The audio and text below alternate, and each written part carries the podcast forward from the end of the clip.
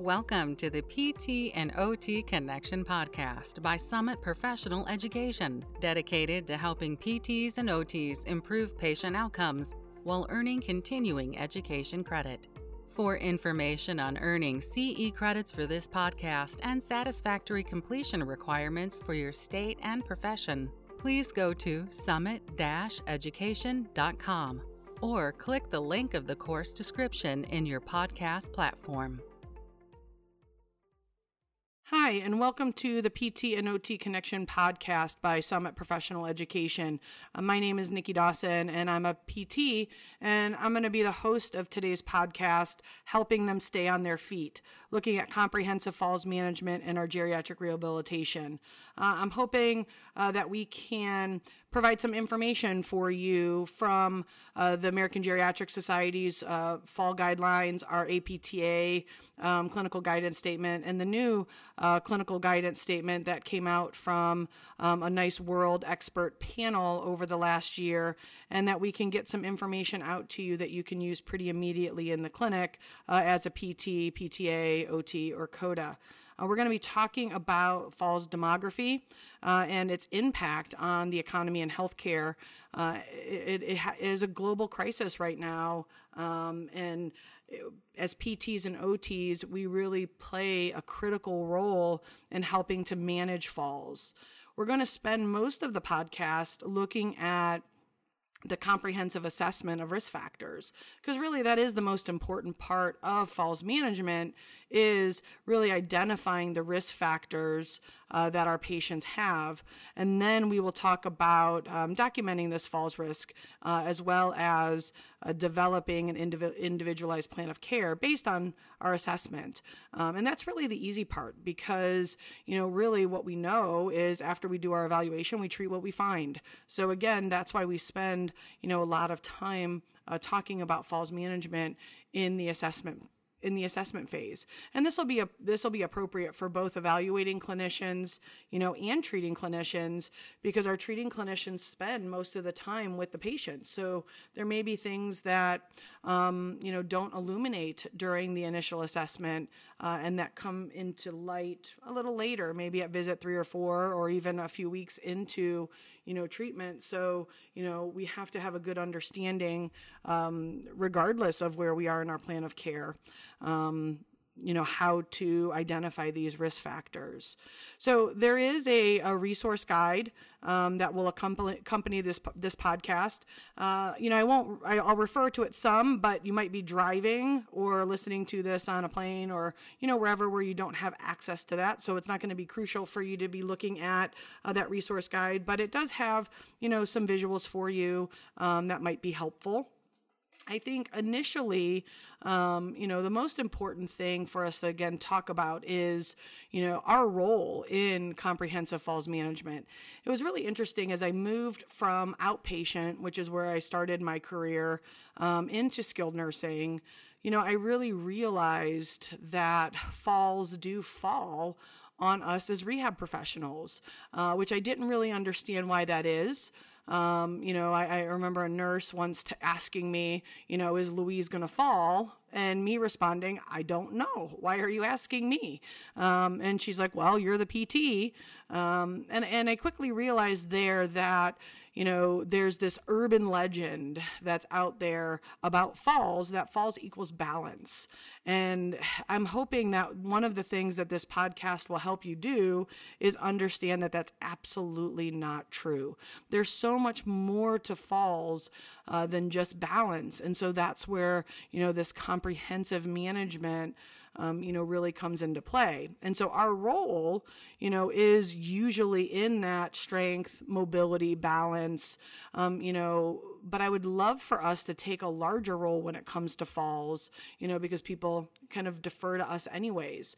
But we need to be able to look at more or either help guide the rest of the interdisciplinary team um, to help us identify these other risk factors. So we're definitely going to talk more about that.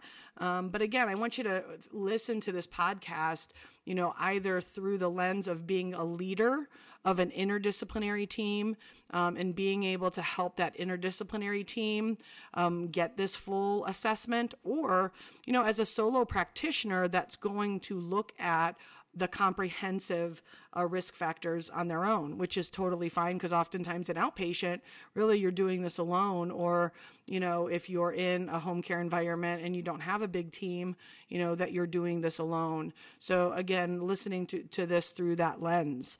So let's start with as we talk about falls demography and its economic impact, let's first define falls. What is it? You know, and we think about, you know, a few different places we can look, and the CDC uh, defines a fall as a person descending abruptly due to the force of gravity and striking a surface at the same or lower level. So let's pull that apart a little bit and have an understanding of what are we talking about here. Um, it really is, in you know my view, an uncontrolled descent due to a loss of balance. So someone loses their balance, you know, and they use a stepping strategy or even a reaching strategy to catch themselves on the wall. You know, that's not really a fall. That's a loss of balance that was corrected. But sometimes you'll hear a patient say, you know, I lost my balance, but I didn't fall because the wall was there or the chair was there, or the bed was there. I landed on the recliner. So these are things that concern me because it sounds like a very uncontrolled descent, right? Um, that required external correction, either from that piece of furniture, from the wall, from their husband, from whomever. So by definition, that actually would be a fall. Um, and so you know, I don't tell you this so you can, you know, pick on your patients or, you know, berate them and, and, you know, really get them to admit that they fell. I think it's important because the number one risk factor for a fall is a previous fall. So if you have a patient who, you know, had a fall within the last 12 months, you know, or the last six months, you know, then there's a really big concern that um, they're at high risk for another fall. Okay. So let's quickly talk about why patients don't tell us, though, that they fall. Let's think about that. You know, I hear often, you know, that the patients might be embarrassed, um, which is possible, but the number one reason that our patients don't tell us is because they're concerned about losing their independence. So, what we know as we age, um, you know, our triggers for anxiety change a little bit and our, our triggers for worry. You know, when we're younger, we worry about love and relationships and money and work you know, which is which is very true. However, when we age, our number one, you know, trigger for worry is losing our independence. So that is why most often older adults aren't telling us that they fell because they're concerned, you know, that they might lose their independence.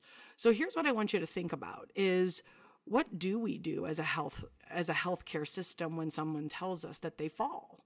You know, think about that unfortunately, we strip away their independence oftentimes, right? We tell them that, you know, they're now a safety risk and, and they're going to require 24 hour supervision, or, you know, they need to move into an assisted living facility, or their daughter needs to live with them, or whatever. And so think about that. If, you know, their worst fear is losing their independence, and that's exactly what we do, I kind of wouldn't tell us either, you know, because it, it really is it's their worst fear come true. And, and, here's what I want you to also think about. I want you to challenge. I want to challenge you a little bit as we're going to talk. Is stripping their independence and you know requiring them to have 24 hour supervision doesn't actually work. Um, and if it worked, I'd be all for it. But if it worked, people that lived with their daughters or people that lived in assisted livings or people that had 24 hour caregivers wouldn't fall. Um, and that's just, we all know that that's just inaccurate. Um, and so, how do we fix it? You know, I've never really heard a healthcare professional say to a patient, I'm so sorry that you're falling. That must be really scary. Why don't we do a comprehensive assessment and figure out why you're falling? But that's the answer, guys. That's what we need to be doing is it's not their fault that they're falling. You know, they're not doing wild and crazy things around their house. They're just getting up and going to the refrigerator, or they're getting up and going to the bathroom, or they're getting up and going to their to, you know, to the mail. Because we do know that most falls, you know, happen during their normal routine activities. And so, but what's happening as we're going to talk about is, you know, there's multiple risk factors, you know, that are coming together into a perfect storm to lead to that fall. And so we need to come at this a little bit differently. And again, as rehab providers, I'd like us to lead this charge because I think we spend a lot of time with the patients. I think caregivers and patients trust us. And I think we're in a really great position, you know, to really make a big change here. Okay. So let's talk about um, you know some of the facts here and what we what we see when it comes to falls there are a lot of falls that are happening. You know, one in three to four older adults fall every year. And that number really has been the same since the beginning of time, um, at least as I feel. So, how do we move that number? You know, let's think about what's going on here um, and how can we have a biggest impact when it comes to falls? I think there's two reasons you know that this is happening. And one is is that our healthcare system is pretty reactive you know when it comes to falls. We wait for someone to fall before we intervene. We're not actually actively you know pursuing a falls prevention. And i think again as rehab professionals this is a place where we've always talked about getting involved in health promotion and and prevention and things. And I think falls prevention is a really great place to start. And we'll talk about that here a little bit more. You know, but falls do cost the healthcare system a lot of money. So as we talk about documentation, um, insurance companies will pay us if we've outlined someone is at risk for falls. Okay. So thinking about medical necessity, that's what Medicare requires, you know, that we are able to justify as medical necessity and our skill. And I've just already told you that if someone's told you that they've fallen, they're at high risk for another fall. You've actually just justified medical necessity because one of the criteria for medical necessity uh, through Medicare and most of the Medicare affiliates, because they follow Medicare, pol- you know, guidelines, is that you have to show that the patient is at risk for injury or illness. So they don't have to have already been hurt. They don't have to already, you know, have bad stuff going on. They just have to be at risk. And we have a lot of you know different measures available to us that we'll talk about you know that can help us identify that our patient's at risk so we really just need to identify that um, and then also, you know, this number when it comes to falls isn't really changing much because also the number of older adults that we have is growing. So, you know, not only is the prevalence not changing, but we have the number of older adults exponentially rising, you know. So if you look at, you know, the one graph I have, it's really kind of gut wrenching to think that in the next, you know, 10 years, we're going to have seven older adults die every hour from a fall. You know, I just think that that's something that needs to be intervened upon, and we just need to start doing this better, you know, as a healthcare system. So these facts are a little bit overwhelming, but I think if we can take a systematic approach, you know, we really could have a really great impact. And again, as rehab professionals, I would love to see us take the lead here. Okay.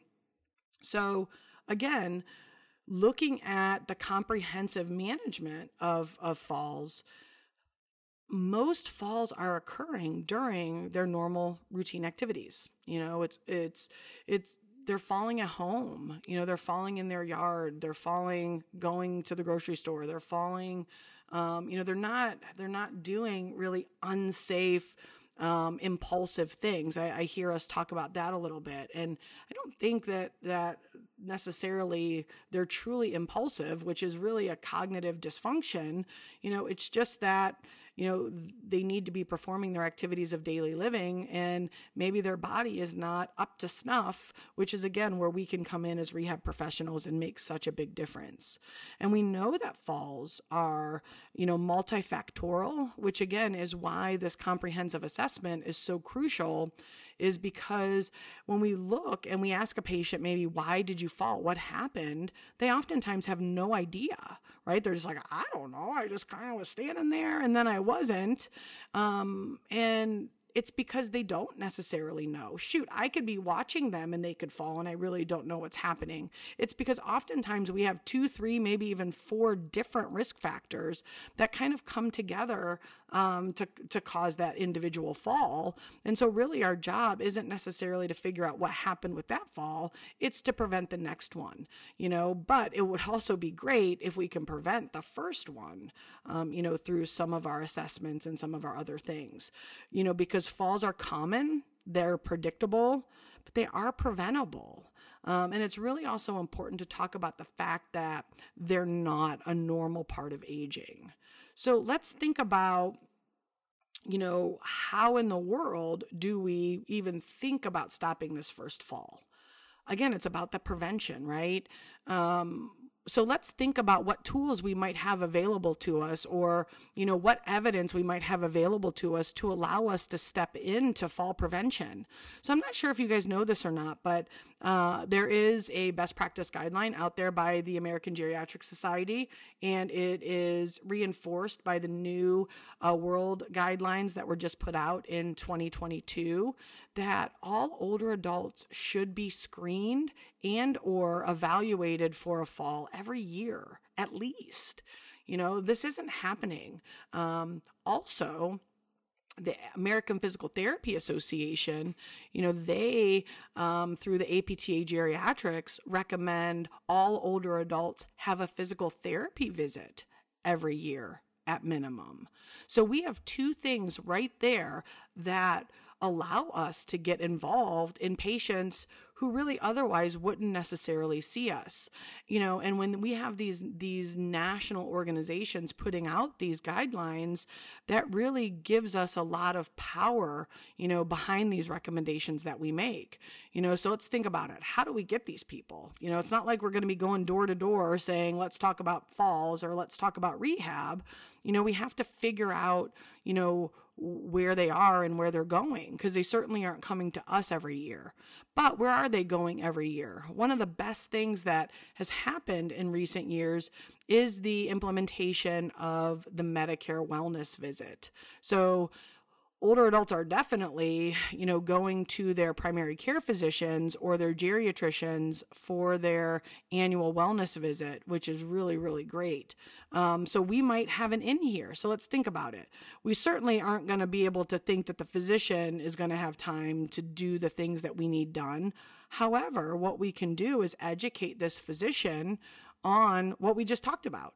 You know, the fact that older adults should have a fall risk screening and or assessment every year that they should have a rehab visit every year. So we know that the physicians aren't going to have time to do these things but as part of their annual wellness visit is it possible that that can include a referral to us as rehab professionals so that we can see these patients right? And then step 2 of the master plan is once we have them is to manage them. You know, instead of discharging our patients and just saying, you know, like nails on a chalkboard to me is, I hope to never see you again, right? They're 87. Of course, you're going to see them again. Um, you know, we're not sending them on their merry way and saying, you know, good luck. We need to manage that patient based on their risk factors and based on their fall risk profile. So let's say that I have someone who looks great you know, they they don't have a lot of risk factors. They're doing really well. You know i may not need to see that patient for another year you know but if i have someone who has multiple risk factors and needs really close watch i might choose to see them in 3 months you know after they're done with their initial plan of care. I might want to follow up with them in 3 months. And and this model is pretty normal in healthcare cuz think about it. When you go to your physician and maybe you had a sinus infection or he or he or she started you on a new blood pressure medication.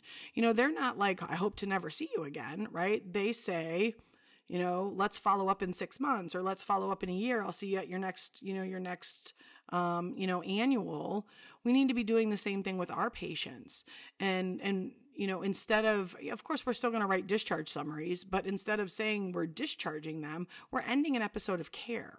You know, if they meet their goals and they do those things, we're going to end this episode of care. And then we're going to talk to them about when we want to see them again, you know, rather than just sending them away. Because oftentimes you, I'll hear therapists say all the time, you know, I knew they were going to fall. I knew they were going to fall. I gave them like four months. You know, then my response is, why didn't we follow up with them then in three months to help mitigate those risk factors that could have potentially popped up, you know, in those in those months and help keep that risk as low as possible.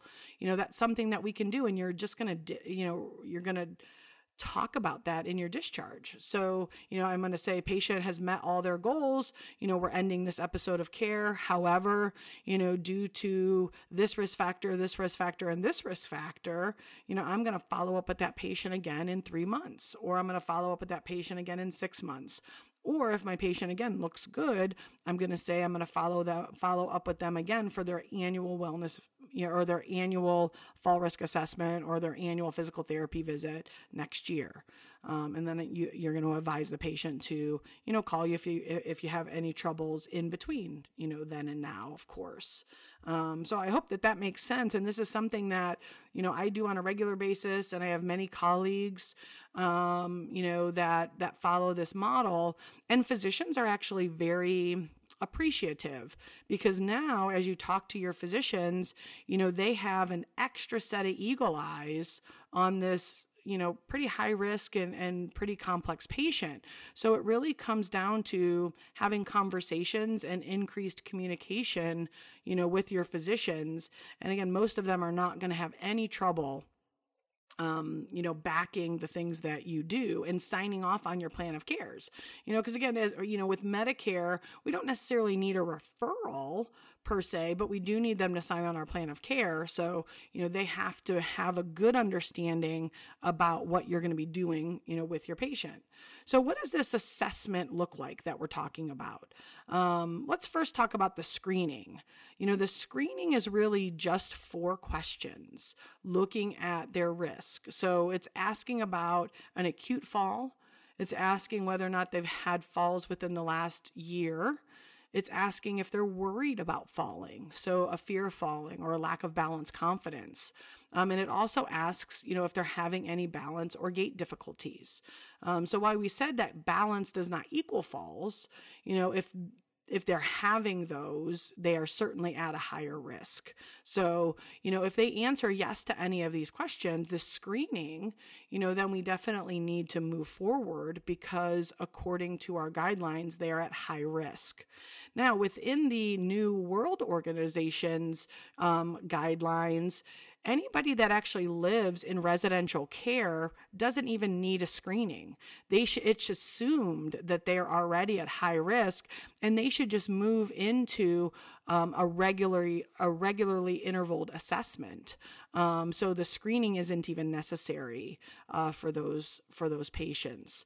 Um, so that's really the main difference in these new recommendations that I've seen um, is really even saying people that live in skilled nursing, people that live in even um, ALF, um, they really are already classified as high risk. So, therefore, these regular intervals and management of their falls is crucial. Okay. So, talking about this assessment, um, you know, I, I really like using the STEADI program from the CDC. So, if you're not familiar with the STEADI program, I highly recommend that you look at their website. Um, it's really it's it's S T E A D I, so stopping elderly accidents, deaths, and injuries, and it's really easy to find because if you Google STEADI CDC, it's the first thing that's going to pop up. And what's interesting is this website, it's so rich. You know, many programs, you know, end up kind of going away, but the STEADI program is actually growing on a regular basis. There's so many modules that have been added. Um, the, the resources are regularly updated. Uh, it, it's really a great program. And they even have you know, what's called a, a coordinated care plan.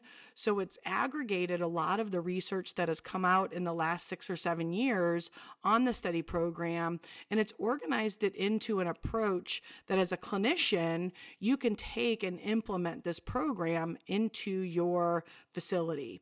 Talks about implementing and integrating it into your EMR system for documentation, talks about finding a champion kind of in multiple disciplines and getting a task force together um, because that's going to be really important as you're going to see as we go through some of these risk factors that some of it is outside of our scope of practice to treat, right? We can still do the screening, you know, but then we need help in managing those medical um, risk factors. And so being able to identify someone from the medical team, from the nursing team, pharmacy is crucial, you know, the nursing assistants, all of those folks need to be part of the big plan um, because we need their help in implementing our ultimate plan of care uh, based on uh, the assessment that we do. So I really encourage you guys to go look at the CDC website for the STEADI program and really kind of tour yourself through um, the the website. I will tell you, it's kind of a rabbit hole.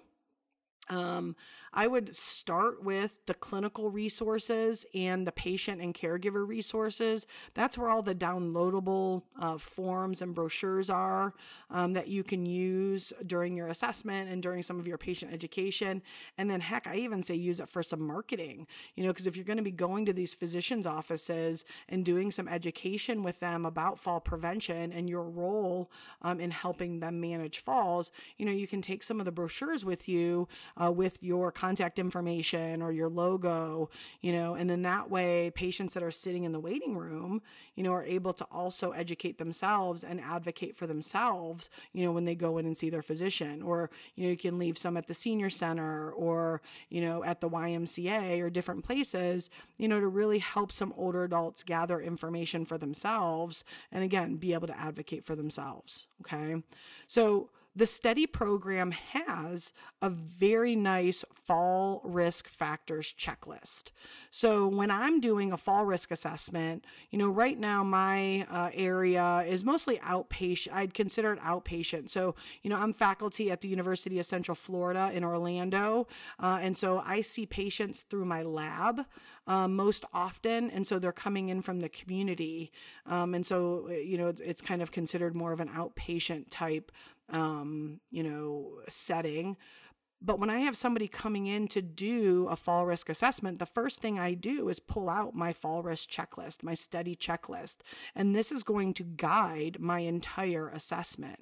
And so, what we're going to look at is again the falls history so we're going to do kind of that screening and then associated with each of these you know i may have an associated assessment tool that i might use so if i ask my patient if they're worried about falling and they say yes i'm going to check yes and then i might choose to use a measure that that uh, that really quantifies their fear of falling or that worry and we'll talk about a few of those um, you know here in, in a minute, I, will go through a few of the different, um, you know, assessment tools that we might have available to us. Um, then past medical history. So again, these medical conditions looking at comorbid status. So most of this we're just screening. Again, I'm not able to treat their orthostatic hypotension or I'm not able to treat their depression.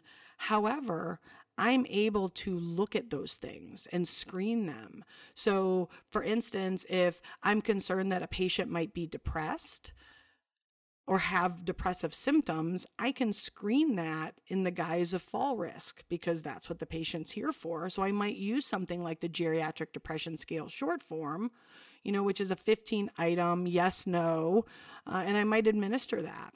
And here's the thing is i'm not diagnosing my patient with depression but right on the bottom gives us some out some cutoff scores of what might be concerning of depressive symptoms. So if they score a 5 you know out of 15 that's concerning. If they score a 9 out of 15 that's really concerning. And then i'm going to be able to provide information to the physician you know that i'm going to need some assistance in having that further assessed because that can be putting our patient at risk for falls Okay. So we have, you know, through the checklist, we're going to we're going to go through all of the different medical conditions, you know, that might be causing issues, and we're going to check yes, no, and then make comments. Okay? And then we're going to go through into a medication review. So, you know, when we're in doing home care or opening the OASIS or doing different things, we're very good as rehab professionals at doing what's called a medication reconciliation. So, this is very different than that. A medication reconciliation is what medications are they taking? Uh, you know, what medications should they be taking, and do those match? Well, medication review for fall risk is taking that a step further, and we need to see if any of those medications that they're taking actually put them at risk for falls. And to help us do that, we have a nice resource called the Beers criteria. So, the Beers criteria is from the American Geriatric Society. And what it does for us is it gives us a list and outlines medications that might be potentially uh, inappropriate for use for with older adults because of the high risk for adverse events. So these adverse events, there's really four different categories of adverse events, you know, that I see when it comes to the Beers criteria. You know, one is gastrointestinal issues like ulcers and GI bleeds. You know, one is about metabolic issues through the liver and the kidneys. One is cognitive, you know, uh, dysfunction or impairment, and then the, the one of them is fall risk. And so, you know, the Beers list outlines all of those medications for us that put people at risk, and some of them are listed here. And then again, I told you that the STEADI program is growing, and one of the places that they've grown is in um, a program called STEADI RX. So it has an entire training module for pharmacists. Um, and so you're able to also go look at that just to educate yourself further, um, you know, but they understand the, the high importance of a pharmacist and medications in um, managing fall risk. And they have a really good resource that's called the Community Fall Risk Checklist. And it's for pharmacists and it lists all of the medications that are potentially concerning and asks the pharmacist to review the patient's med list to see if they're on any of these. So oftentimes, you know, I'm not the one doing this medication review during my evaluation. You know, I might be sending this list um, or the community checklist, the pharmacy checklist over to their pharmacist. You know, so this is why, you know, when I said earlier, the task force or, you know, the committee, you know, that you have at your facility, a pharmacist has to be on it because in an acute care setting, you know, you have a pharmacist that's reviewing that patient's med list, you know, and so are we able to ascertain whether or not any of those medications are putting that patient at a very high risk? And that can get communicated with the physician. Um, and so, again, medications are something that are really important um, to look at because, again, we might not be the ones looking at all of these things. It might be another member of the team, you know, h- however, we have to really understand why all of these things are so important. Okay. So we're going to be looking at prescription, over the counter, and supplements. You know, the Beers criteria really review mostly the prescription medications. However, all of the other medications, you know, are really, really crucial as well. Okay. Now, looking at gait strength and balance, looking at physical performance, you know, this is kind of our bread and butter. Um, and so I think it's really important for us to do a deep dive, you know, when it comes to this. Now, the STEADI checklist has some recommended measures um, also in this uh, domain. Um, and I use some of them, but some of them, again, I, I kind of use a little bit deeper um, functional assessments in that I have to intervene on these so I need a little bit more information sometimes than you know the the measures that are just recommended by the STEADI checklist um, offer me. So I might do a couple more balance assessments. I might choose a different gait assessment. You know I might choose something different. And we'll also talk about fear of falling here too but you know when it comes to strength you know, one of the reasons that it's really important to look at strength is because as our older adults age, you know, we have sarcopenia and dynapenia that come from that musculoskeletal and neuromuscular systems. So without any intervention, our patients will get weak. Um, that is just a part of normal aging. And so there's nothing wrong with them. They haven't done anything wrong. But if they're not doing strength training on a regular basis, their strength will decline due to normal aging. So again, this is why that prevention is so important because oftentimes, you know, we're doing catastrophic management, you know, when now they can't get out of a chair anymore. But if we would have been evaluating that patient on a regular basis, we would have been able to predict and intervene upon that potentially years before, you know, they had any of those problems. And that's the that's the big issue when it comes to these, you know, annual assessments is they have to be done because oftentimes they're going to catch you know, many of these risk factors before they actually become a problem. So again, if our older adults aren't doing regular strength training as recommended by the American College of Sports Medicine or as recommended by the CDC, they will get weak with normative aging. And the way we uh, evaluate strength, there's two measures for us. So, general lower extremity strength, we're going to be looking at the, the chair stand test. And so we could either use the five time chair stand test or the 30 second chair stand test. Those are going to be our best measures. You know, I use the 30 second chair stand test most frequently, and that's what's recommended by the STEADI program. We also can look at the heel rise test because plantar flexor strength is really, really important when it comes to gait and balance. Um, and so, you know, looking at the heel rise test, you know, being able to see if that power, you know, is available to our patients, you know, can really help talk to us about why they might have a shuffling gait pattern or you know why they're not picking up their feet um, you know because that power is so important um, because of sarcopenia and and changes in the neuromuscular system okay? Now when it comes to balance Wow, balance is is again one of the most important parts of looking at this portion. But again, balance does not equal fall risk.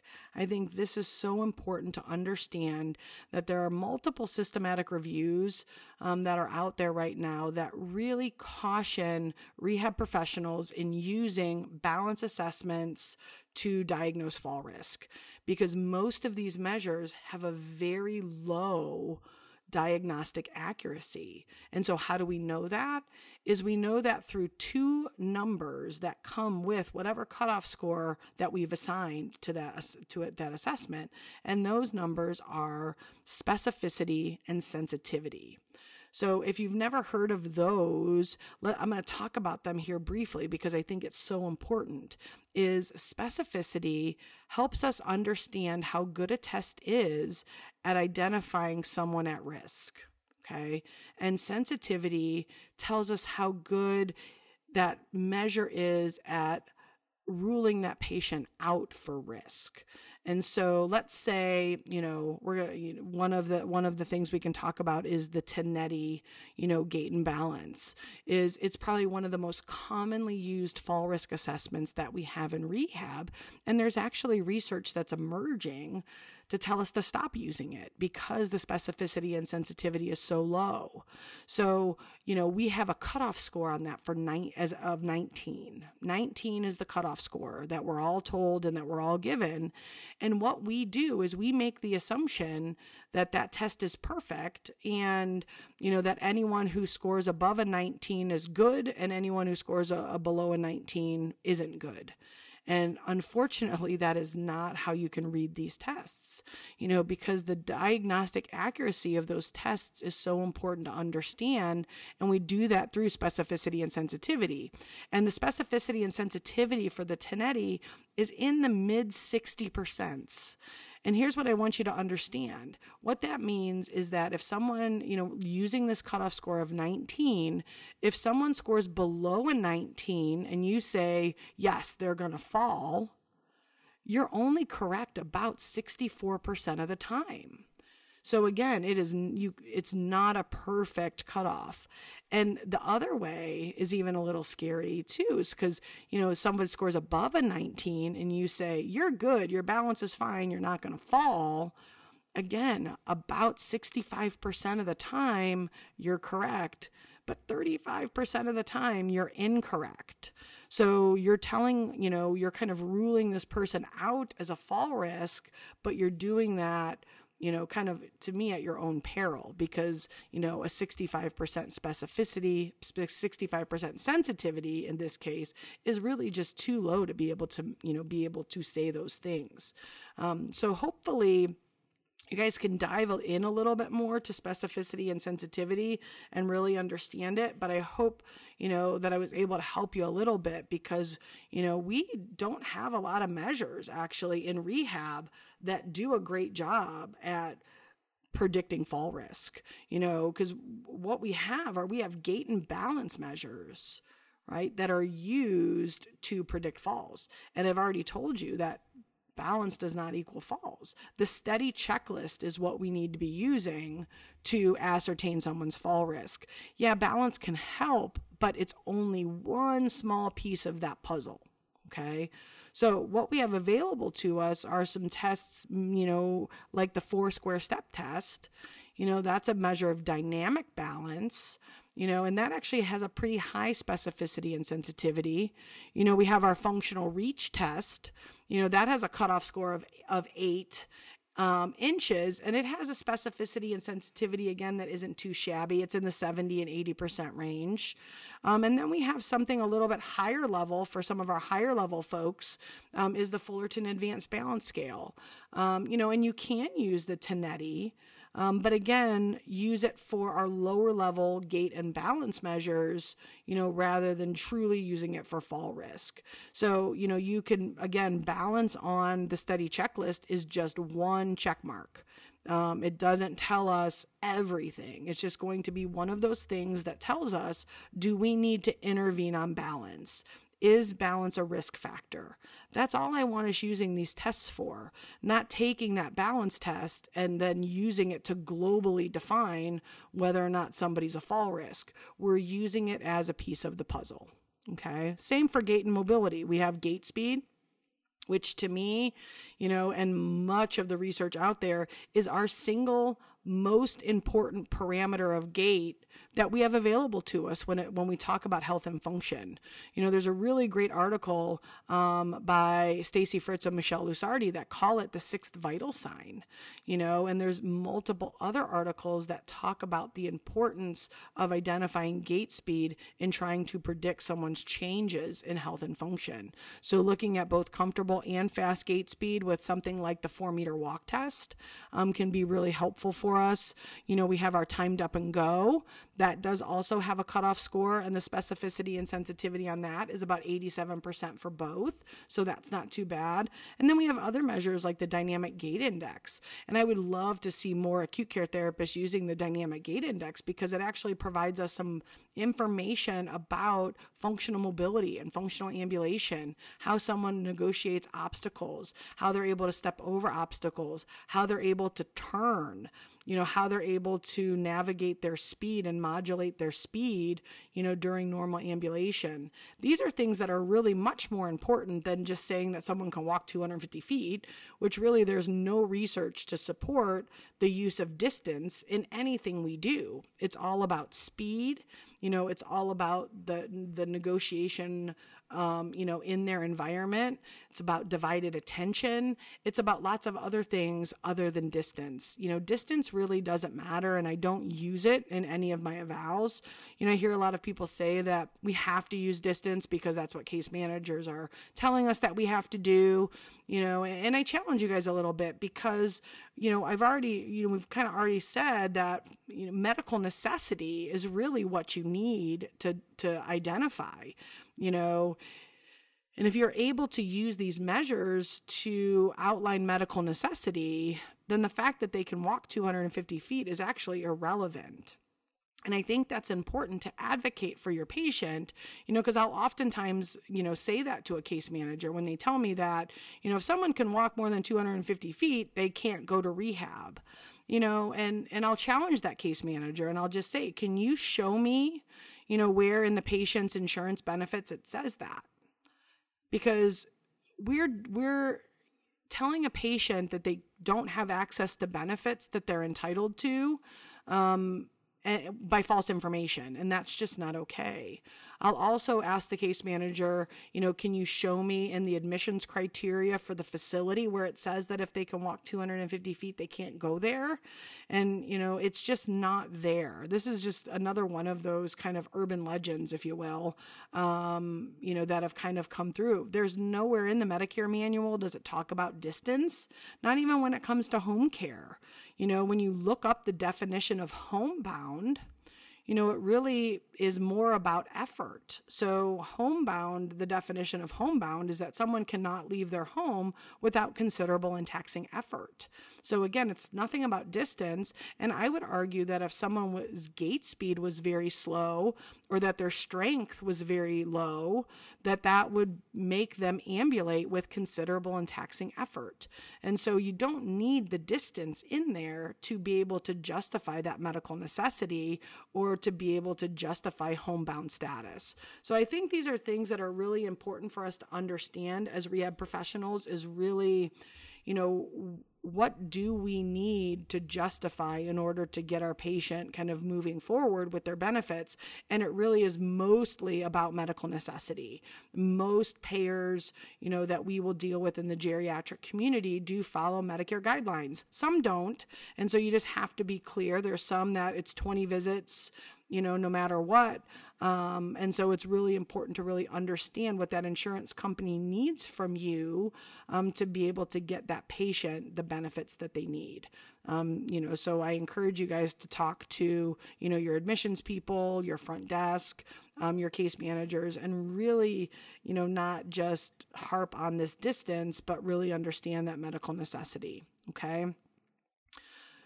Then we also have, you know, as we kind of move down the STEADI checklist, is we have vision um, through, you know, so different somatosensory issues. I also will add sensation, you know, to be concerned if there's any peripheral neuropathies, you know, that can be important when it comes to balance as well, um, and other you know, issues as related to gait and falls. So looking at their vision, whether or not using a Snellen chart for visual acuity, or oftentimes I'll just ask the patient if, you know, they're having any visual impairments that are affecting their ability to function. Because um, research tells us that useful field of vision um, you know, and you can measure that with a confrontation test or, or you know, other computerized generated field of vision um, is actually the best predictor of falls. Um, and it's not necessarily visual acuity. And then also, you know, depth perception or contrast sensitivity are really important with just overall function. So sometimes I'll just ask whether or not they're having any deficits. Because again, I'm not necessarily intervening upon that. What my goal is here is to screen it and to see if it needs further evaluation for fall risk. So if I have a patient who says, yes, I'm having some visual deficits, you know, then I'm going to refer that back to the physician. Um, and so they can have conversations with their physician um, and maybe get those visual impairments rectified. Okay. And then I also add to the STEADI checklist, you know, a home assessment or an environmental assessment if I can. You know, there's sometimes where you're not able to do that because of your setting, but of course, if you're in home care, very easy to do. Um, you know, the STEADI program does have a home safety checklist um, as one of its um, brochures or one of its kind of you know handouts. So even if you're an outpatient or in acute care or even in, in skilled nursing, if you can't go do a home evaluation, you know you can provide some education to the patient and or their caregiver about environmental assessment and and have them you know go back and maybe look at some things or take some pictures for you or you know so you might be able to help um, you know, make that home environment a little bit safer. Um, and sometimes it's difficult because sometimes patients, you know, don't want modifications to their home. And so I think, you know, you just have to decide, you know, about this person environment fit. We either need to change the environment or we need to change the person. So, yeah, if they don't want to pick up their throw rugs, you know, I'm not going to I'm not always married to that because what I hopefully can actually do is make them stronger and make their mobility better to where they can navigate that throw rug instead of us having to pick it up. Um, and so my goal might be if they have a lot of throw rugs to do a lot of stepping and a lot of obstacle negotiation and a lot of different, you know, different things to help them navigate their environment. So in that case, I'm going to try to bring the person up to match the environment rather than bring down the environment to match the person. You know, it really is all about that person environment fit or that PE fit, um, you know, understanding that environment. Okay. So, that's the STEADI checklist. And so now, as we kind of move into our documentation talking about this, you know, what we got to do is easily make all the yeses, you know, no, as we move into our documentation and our interventions. But what I need to do is you know, identify all the risk factors. So, what are the risk factors? And I need to quantify them. So, for instance, you know, if we did a 30 second chair stand test, you know, I need to be able to say that they scored a four on the 30 second chair stand test. But for whoever's reading that, I need to say, what does that mean? So, I might just put in parentheses that the age and gender norm is 11 to 15. So, that person can really see that there's some weakness there, you know, or on the functional reach, you know, I already told you that a cutoff score for that that is eight inches. So if my patient only scores three inches, you know, I can say that that's much less than the fall risk cutoff of eight, but it's also much less than the age and gender norm for, you know, my 67 year old male of 14.9 inches. And so I'm now able to tell this story about my patient um, and their deficits. I'm going to do the same for, you know, non um, mobility things. So if my again my patient scored you know a, a, a 10 on the geriatric depression scale, you know I'm going to say anything le- anything greater than a nine is a significant concern. Um, you know, for depressive symptoms and fall risk. And so that needs to be evaluated. Okay. And then I'm going to send, and talk to the patient about this, of course. And then anything that is outside of my scope of practice, you know, I'm going to be sure to alert the physician and send that patient back to their physician.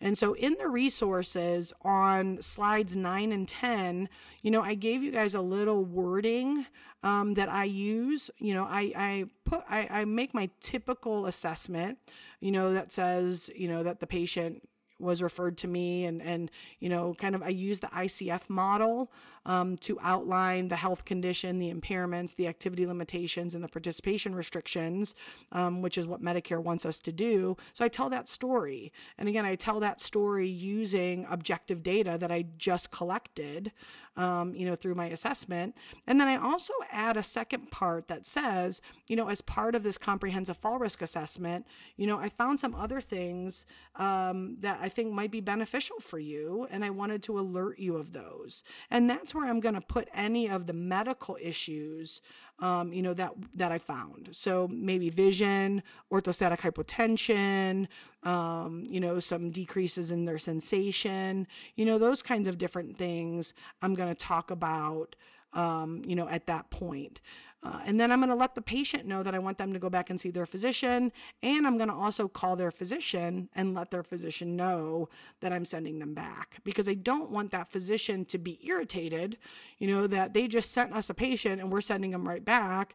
And we, we need them to know why you know, is that we need their help, that we've identified these issues, um, you know, during our comprehensive fall risk assessment, and we really need their help to bring down and, and reduce the risk in some of these medical issues that are really outside of our scope of practice. Okay. So let's talk about that. You know, when we talk about the clinical guidance statement that was put out by the physical therapy, you know, by by APTA. Now there is there's an updated one that's coming, um, you know, within the next year or so. Uh, so look for that. But this is the one that we have available to us right now. And then also I have uh, in your resources the algorithm um, from the STEADI program. It's not the most recent one because the most recent one, um, it's great and it says very similar things. It's just not as to me as aesthetically pleasing. So I keep I keep the old one um, in my in my packets because I just like it better. Um, and, and the nice thing is, is the algorithm from the STEADI program and the clinical guidance statement from physical therapy actually match. Um, so it really is nice what it what it says. So when we're when we're thinking about you know bringing forward our interventions, You know, it's talking about this multi component intervention based on the evaluative findings. So again, this is why we spent so much time looking at that assessment is because now it becomes easy. You treat what you find. You take all those yeses and you try to make them know. And we're going to do that together, you know, as an interdisciplinary team. So we're going to conduct that multifactorial assessment, which we did. And then anything that's outside of our scope of practice, we're referring out. Okay. And then anything that's within our scope of practice, we're going to go ahead and treat. Um, that's really what these clinical guidance statements are saying is, you know, nobody can really answer. I, I, get lots of people, you know, that will ask me questions about, you know, what's the best way for my, what were the best exercises for my mom because she's falling? It's not the right question because here's the problem is I don't know that exercises are what your mom needs without doing a comprehensive fall assessment. Because what if it's a medication? What if she's on six medications that are on Beers criteria for fall risk? What if she has orthostatic hypotension? Because guess what, guys? I can make her balance and gait the best ever, but if she has a syncopal episode, she's going down. You know, what if it's a vision issue? So I had this once where, you know, it was a, a guy was in his early 60s and he came to our lab and he looked like he just went 10 rounds with Rocky Balboa and he was falling 3 times a week right? And so sitting and talking to him, I didn't even need to do any assessments to know that it was a vision issue. I mean, of course I did. My I went through the whole STEADI checklist. I went through the whole checklist and we did lots of high level gait, balance, strength, all of the fun stuff. But what happened was he just had eye surgery and his eye surgeon made one eye nearsighted and one eye farsighted, which sometimes isn't an issue, but for this gentleman, his depth perception was off.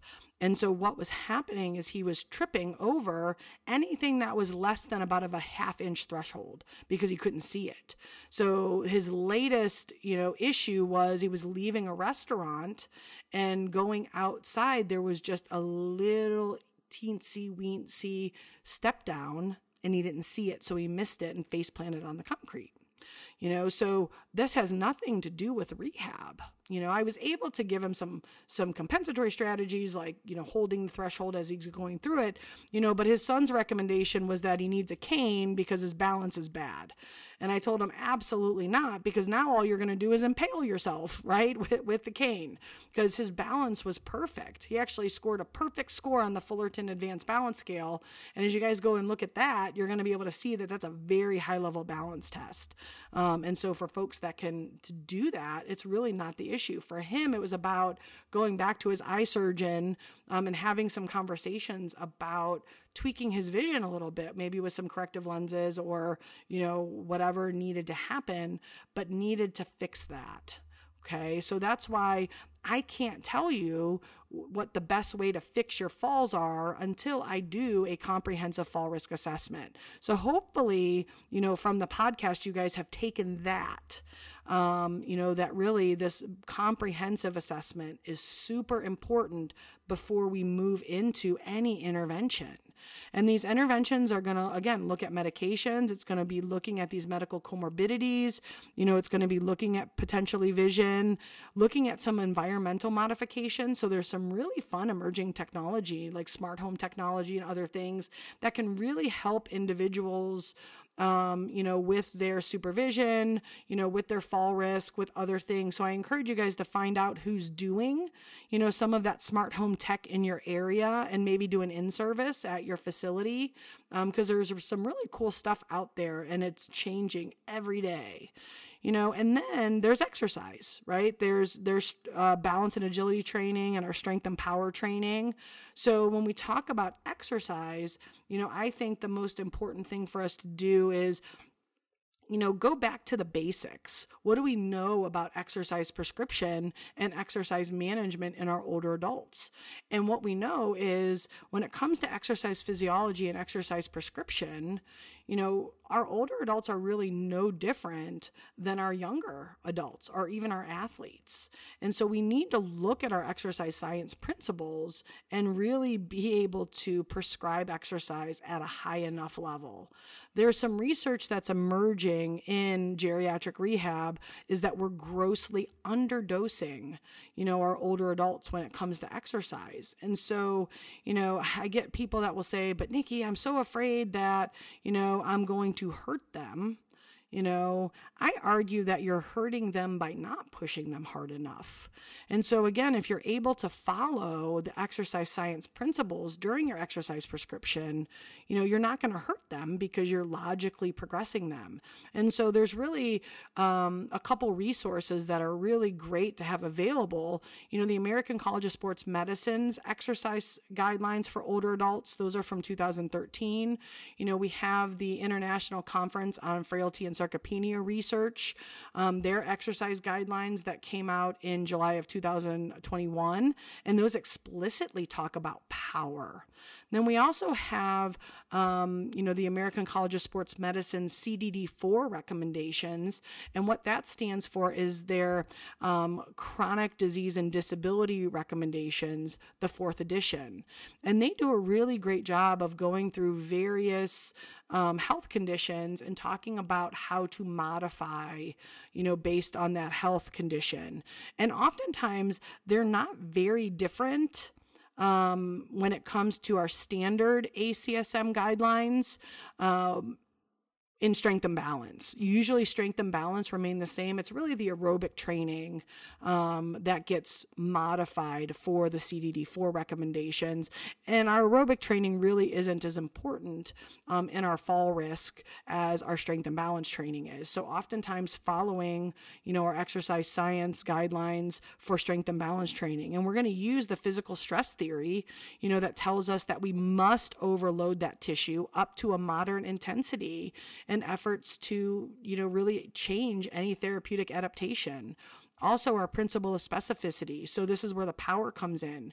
You know, if we're trying to combat sarcopenia, which differentially affects our type 2 muscle fibers, our fast twitch muscle fibers, to do that, we have to include power training, you know, into our exercise programs. And I would argue agility training too for that speed component, that reaction time component.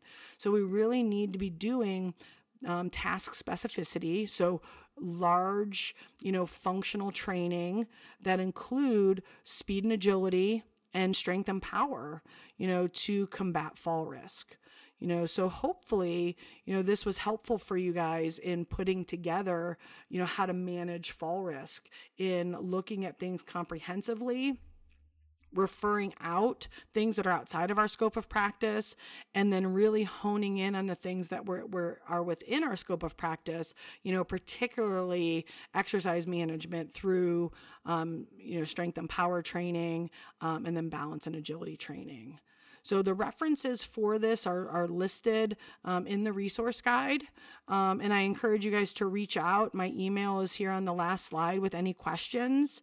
Uh, and I really thank you very much for listening. Um, and let's go out and really make a difference when it comes to falls. Thanks so much. Bye bye. Thank you for listening to the PT and OT Connection podcast by Summit Professional Education. To view accreditation information for your state and profession and access completion requirements to receive a certificate for completing this course, please visit summit-education.com or click the link in the course description in your podcast platform.